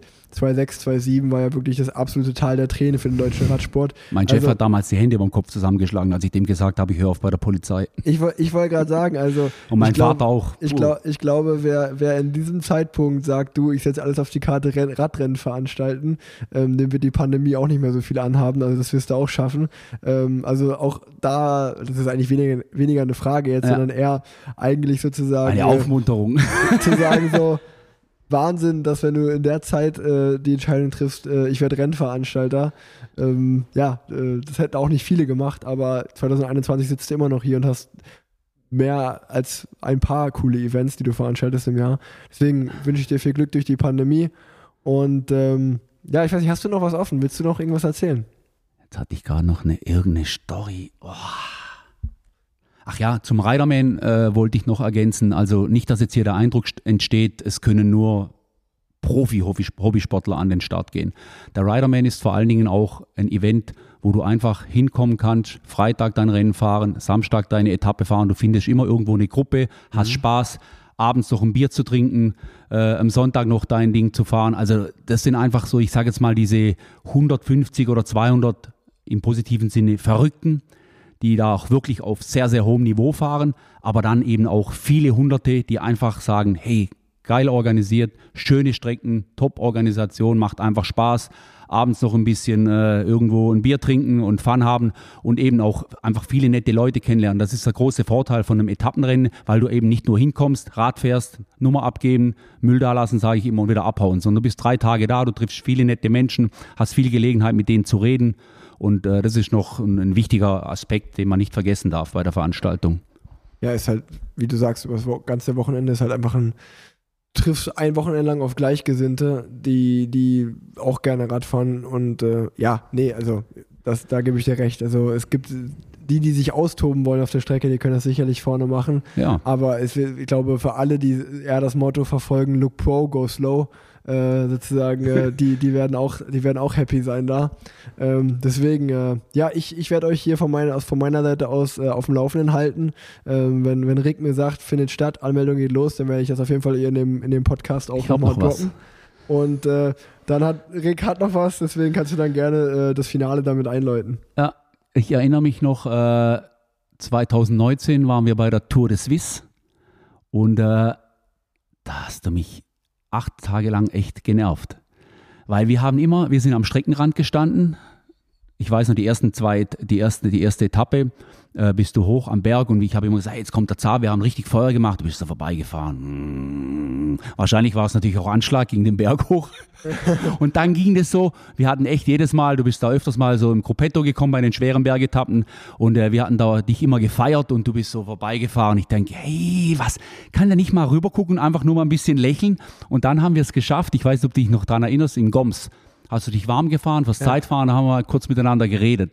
Da habe ich die ganze Woche gedacht, hey, was ist denn mit dem Zabel los?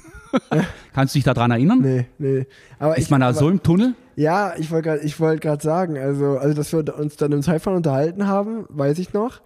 Ähm, aber das, äh, das hier auf der Strecke null. Aber Echt? ich, ich, das, dass ich da, das habe ich nicht mitbekommen. Das habe ich da noch nicht böse. Ge also Ja, nicht, das, nicht, das äh, geht, gehe ich davon aus. Nee, das, das, also ich, ich habe euch da nicht absichtlich ignoriert oder so, aber das, das hat man oft irgendwie, das, äh, aber ich, also ich kann mich auch ähm, daran erinnern, dass ich gerade da 2019 ähm, Tour de Suisse, das letzte Jahr von Katjuscha. Ja, klar, da Und, war eh. ähm, nee, aber das war auch mein letztes Rennen vor der Tour. Es ging noch um die Tournominierung. Ah, okay. Ähm, ich glaube, da ist man dann als Fahrer sowieso schon ein bisschen ja. angespannt, weil Ja, man natürlich ja. irgendwie sein Bestes zeigen will, um dann, um dann mit zur Tour zu kommen. Und, ich, und es war auch noch mein erstes Mal Tour de Suisse.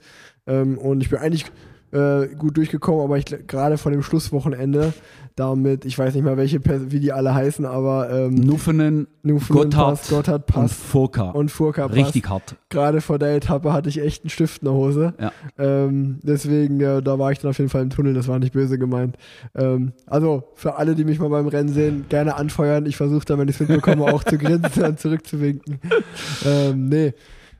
Deswegen, äh, ich hoffe, ich konnte diesen schlechten Eindruck wieder, wieder äh, revidieren, wie man Ja, sagt. wie gesagt, äh, ich, ich habe mich dann eben gefragt, ist, ist der jetzt so im Tunnel und kriegt das nicht mit? Aber klar, vielleicht äh, als Außensteher, weißt, wir waren natürlich motiviert, äh, haben uns gefreut, dass die Profis durchkommen und Ja. äh, du bist da natürlich, ich weiß, Ja. das eine war in der Tremola, also die, die Gotthard-Passstraße hoch, die alte, Ja, Äh, ja, da war ja, es ja, natürlich ja. auch Ja. klar abgehangen. Ja. Vorne war irgendwie Bernal ist da oben drüber ge Mhm. gestrahlt. Und äh, natürlich eine mega harte Etappe. Äh, das war der Schlussanstieg in, in Andermatt, war, Ja. glaube ich, Ziel, meine ich. Habe ich jetzt nicht mehr im Kopf. Oder, oder, ja, Äh, doch. Gotthardpass war sogar oben Ziel, die Etappe. Hey, genau, ja, Ja, genau. oben- War, genau, oben war oben Ziel, Ziel, ja, ja. genau. Und wir standen irgendwie so drei vor, vor, vor Ziel. Ja. Und da warst du wahrscheinlich natürlich durch. Ja, da war ich, ja, da war ich auf jeden Fall durch. An die Etappe kann ich mich sogar noch erinnern. Da war ich, da war ich sogar relativ spät abgehangen für meine Verhältnisse. Also da weiß ich noch, da war ich irgendwo in der Mitte des Feldes zu finden. Da bin ich auf jeden Fall noch auch Anschlag gefahren, Ja, um ja, eben, dann ist 68. zu werden. ja, ja. Ach ja, nee, ey. Tour de Suisse ist aber einer meiner Lieblingsrennen, muss ich sagen. Ist echt eine geile Rundfahrt. Ja. Ähm, Ja, ist auch einfach von der, ich finde auch eben so, ich bin ein absoluter Schweiz-Fan, so die Landschaft, die Berge und Ja, die Seen cool. dort richtig und eben bei der Tour de Suisse wirst du bestätigen können, hast immer schöne, gute Hotels, voll. alles gut organisiert und ja, das ist im Prinzip äh, wie bei uns nur noch ein bisschen schöner von der Landschaft her. Nee, wirklich ein äh, cooles Rennen. Also, Rick, mir hat es sehr viel Spaß gemacht. Ähm, auch wenn wir uns 1C unterscheidet, äh, sehe ich schon den Folgentitel vor mir, Rick und Rick. Jetzt fällt mir noch Äh, eine Geschichte ein. Äh, der Dach kam, dann, dann hau raus. Ich glaube, Und die Leute hören dir gerne zu. Beim ersten Rennen, wo dein Papa gefahren ist, äh, im Vorfeld hat mich ein, ein, äh, ein Journalist gefragt, ja, Herr Sauser, wieso heißt denn im Zabel sein Sohn äh, Rick, ist der nach Ihnen benannt? Dann habe ich gesagt, ja, der ist nach mir benannt. Äh, und zwar, wir sind mal, ich bin mal irgendwo ein Rennen gefahren in Wangen im Allgäu, da bin ich tatsächlich mal mit deinem Papa zusammen gefahren, so ein Kriterium, aber das war, da war sie schon lange auf der Welt. Und dann habe ich ihm erzählt, ja, und dann hat eben der Erik hat dann in die Starterliste geschaut und hat gesehen, ah, Rick Sauser, ja, cooler Name, gebe ich meinem Sohn, hat es nur ein bisschen anders geschrieben. und das haben die natürlich dann, das war dann Ja. bei uns in der Presse, das ist abgedruckt worden. Geil. Das ist, das ist, aber auch auf blöde Fragen muss man auch einfach blöde Antworten geben. Ja, also ich habe das denen erzählt und die waren happy und dachte Ja, ich, ja komm, ja, schreib's doch. bei, bei egal. Der, bei der Türkei-Rundfahrt war auch ein Tag, das, hat, das, hat, das Video habe ich auch auf Instagram gepostet, ähm, auch ein Tag, so, weißt du, so eine typische Frage, die ich schon eine Million Mal bekommen habe im Leben, auf, auf de, beim Einschreiben äh, auf dem Podium so, ja, Rick, dein Opa ist gefahren, dein Vater ist ja gefahren und jetzt ist, fährst du und jetzt hast du einen Sohn bekommen, vielleicht wird er ja auch fahren und so. Wie würdest du so deine, deine, deine Zabel-Familie, die Radsportfamilie, wie, wie kannst du das so beschreiben? Und dann habe ich auch so geantwortet, ja, also ist ganz klar, mein Sohn, der tritt in ganz schwere Fußstapfen. Mein Vater und mein Opa standen schon in meinem, Wind, in meinem Schatten. Das wird für meinen Sohn wahrscheinlich nicht anders sein. Und da haben sich alle gelacht. So, ja, du, klar. Alle so, wie kann man so einen Scheiß labern? Hat sie es verstanden? Aber, ja, ja, sie musste Ja, auch lachen. Die okay. hat auch gemerkt, dass es ironisch war natürlich. Aber da dachte ich auch so, ey, auf so eine blöde Frage kann man ja, keine Ahnung, da muss man auch mit, mit dem Lachen, äh, lachenden Auge mal antworten. Also, Ich hätte noch eine persönliche Frage an dich. Seit, äh, seit du jetzt äh, Papa bist, hat sich da irgendwas bei dir im Kopf geändert beim, beim Rennfahren? Nee, beim Rennfahren gar nicht. Also ich, ich habe, äh, nee, also wenn ich im Finale bin, bin ich im Finale, dann Ja. ist sowieso. Kannst du es ausblenden? dann dann fahre ich Radrennen, genau. Ähm, was, ich, was ich schon so mehr habe, ist, ähm, dass man jetzt, äh, wenn man, ich sage mal, nur eine Freundin hat ähm, oder ja, einfach in einer Beziehung ist, ähm, dann hat man ja auch, oder hatte ich vor allen Dingen immer so klar, ähm, ich, ich, Leo und ich sind ein Team und wir versuchen uns sozusagen zusammen durchzubringen.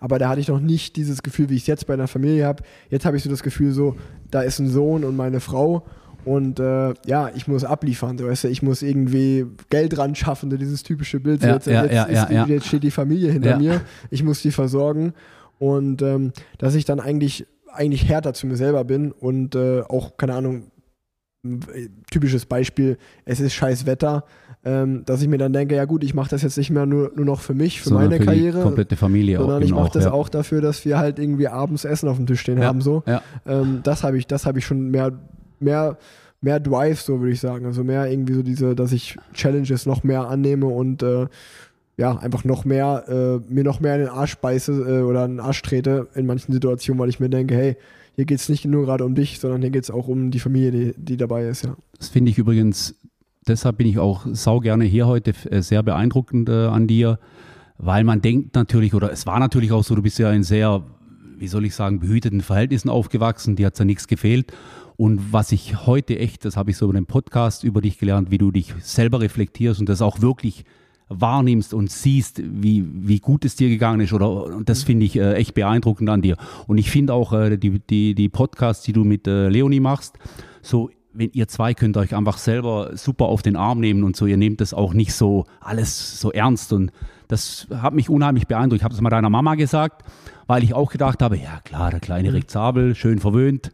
Ja, klar. nee, aber du, du hast das einfach auch geschnallt und, und, und, und, und äh, für dich selber reflektiert und das finde ich echt beeindruckend. Du bist ja auch noch ein junger Kerl, im Prinzip so alt wie mein Sohn. Ich könnte dein Papa sein. Also großes, großes Kompliment, Rick. Dankeschön, Dankeschön. Das ist, das ist äh, ein sehr schönes Kompliment. Äh, das, das nehme ich auch gerne an. Ähm, ich finde einfach auch, dass mir sind immer zwei Dinge wirklich wichtig, dass ich, äh, dass man über sich selber lachen kann und sich selber nicht so zu ernst nimmt. Ja, sehe ich und, auch so. und das zweite ist, was du halt auch sagst, dass man halt irgendwie so eine gewisse Selbstreflexion Ja, hast. Absolut. Weil äh, ich, ich, seh- ich, also man hat das ja ganz oft, zum Beispiel, ich denke auch, also ich, ich nehme mal ein gutes Beispiel, so auch wenn ich australische Teamkollegen habe oder so, weißt du, so von Übersee-Teamkollegen. Ich, beeindruck, ich finde es so beeindruckend, dass sie so ihre komplette Familie sozusagen äh, und Freunde zu Hause lassen, Ja. also in Australien und die reisen irgendwie nach Europa, ziehen irgendwo hier eine Wohnung, wo sie erstmal niemanden kennen, kein soziales Umfeld haben, nur um Radprofi zu sein. Und dann denke ich mir auch jedes Mal wieder so, ey, so, ich meine, klar, ich bin auch viel unterwegs, aber ich komme halt jedes Mal nach Hause, Ja. wenn ich da bin. Die Ja. kommen vom Rennen in irgendeine Wohnung, so. Klar haben die da vielleicht ihre Freunde, aber die Freunde sind meistens auch die Trainingskollegen. Die Teamkollegen. Genau, also man, ich finde es immer wichtig, dass man so ein bisschen reflektiert, wenn es einem gut geht. Jeder hat natürlich seine Probleme und das Jammern und so, aber ähm, ja, wenn man einem, glaube ich, glaub ich, so ein bisschen nicht auf den Kopf gefallen ist, äh, weiß man das auch alles zu schätzen, wenn es einem Ja. gut geht und wie alles so gekommen ist. Also nee, absolut. ist- das ist ist unheimlich wichtig. wichtig. ja. Das ist ja auch, was mir ist früher oft vorgeworfen, wenn, wenn du mich jetzt eben so nicht kennst und äh, ich laufe irgendwo rein, denkt man, naja, Meter 93 groß, Gel in den Haaren, so Typ Cipollini, sehr oberflächlich und arrogant, hatte ich, hatte ich oft zu kämpfen. Was heißt zu kämpfen? Das haben viele über mich geredet, das wusste ich auch, war mir aber egal. Weil eben, du hast jetzt auch gemerkt, äh, ich bin sehr, sehr offen, bin gern so und ich bin froh, dass ich so bin und auch sehr emotional und letztendlich ähm, kommt man so echt gut durchs Leben. Genau. Also ich, ja, nee, voll, finde ich auch. Also es ist immer nicht leicht, wenn man mit Vorurteilen äh, zu kämpfen hat. Aber auf der anderen Seite, wenn man einfach so ist, wie man ist und damit offen umgeht, glaube ich, dass man dann auch gerade diese Vorurteile, äh, dann macht es umso mehr Spaß, wenn man, sag ich mal, Kritiker auf einmal Ja. dann, wenn die Fans werden oder wenn die auf einmal sagen, ey, äh, das habe ich auch ganz oft, dass Leute irgendwie sagen, ich hatte es jetzt bei der Türkei-Rundfahrt erst, dass ein Pfleger, ein Pfleger zu mir gesagt hat, Erik, weißt du was, ich kann dich echt richtig gut leiden und so und äh, finde es echt super, dass du im Team bist. Ich weiß aber noch damals, als du von Katjuscha nach Israel gegangen bist, da war ich weder bei dem auf der Massagebank, noch haben wir uns irgendwie mal so unterhalten, weil Ja. man kommt halt neu in ein Team und es sind halt 100 Leute, die man nicht Ja. kennt so. Da hat er auch so gesagt, so nur so vom, vom, vom, von der Außenwahrnehmung dachte ich so, das ist bestimmt ein Arschloch irgendwie so. Und dann habe ich dich kennengelernt und denk so, ey, das ist ein richtig geiler Typ eigentlich. Ja. Ähm, wollte ich dir nur mal so gesagt haben. So, dann ist es halt immer, auf der einen Seite fragt man sich natürlich, okay, warum werde ich erstmal so negativ im ersten Sinne wahrgenommen von außen? Auf der anderen Seite ist es natürlich dann umso schöner, wenn man dann irgendwie den, den Eindruck umdrehen Aber kann. ich fand es teilweise auch geil, so mit dem ein bisschen zu spielen, muss ich ehrlich Ja. sagen. Und eben, das ist klar, wenn du, du bist auch einer, der nicht auf die, auf die, äh, aufs Maul gefallen ist und äh, du wirst einfach, wenn du ein bisschen lauter bist wie andere und äh, ein bisschen blöde Sprüche, dann heißt, ach guck, der arrogante Sack. Und, aber ich finde es dann immer wieder schön, wenn manche dann sagen, hey, du bist ja irgendwie doch ein bisschen, äh, ja. doch ein bisschen tiefer und äh, nicht nur so oberflächlich, finde ich eigentlich ganz cool. Ich glaube, wir haben in dem Podcast gemerkt, dass du ein emotionaler, tiefgründiger Typ bist. Also, ähm, mir hat sehr viel Spaß gemacht. Ja, mir auch. Vielen Dank, Rick. Ja, wünsche dir alles Gute.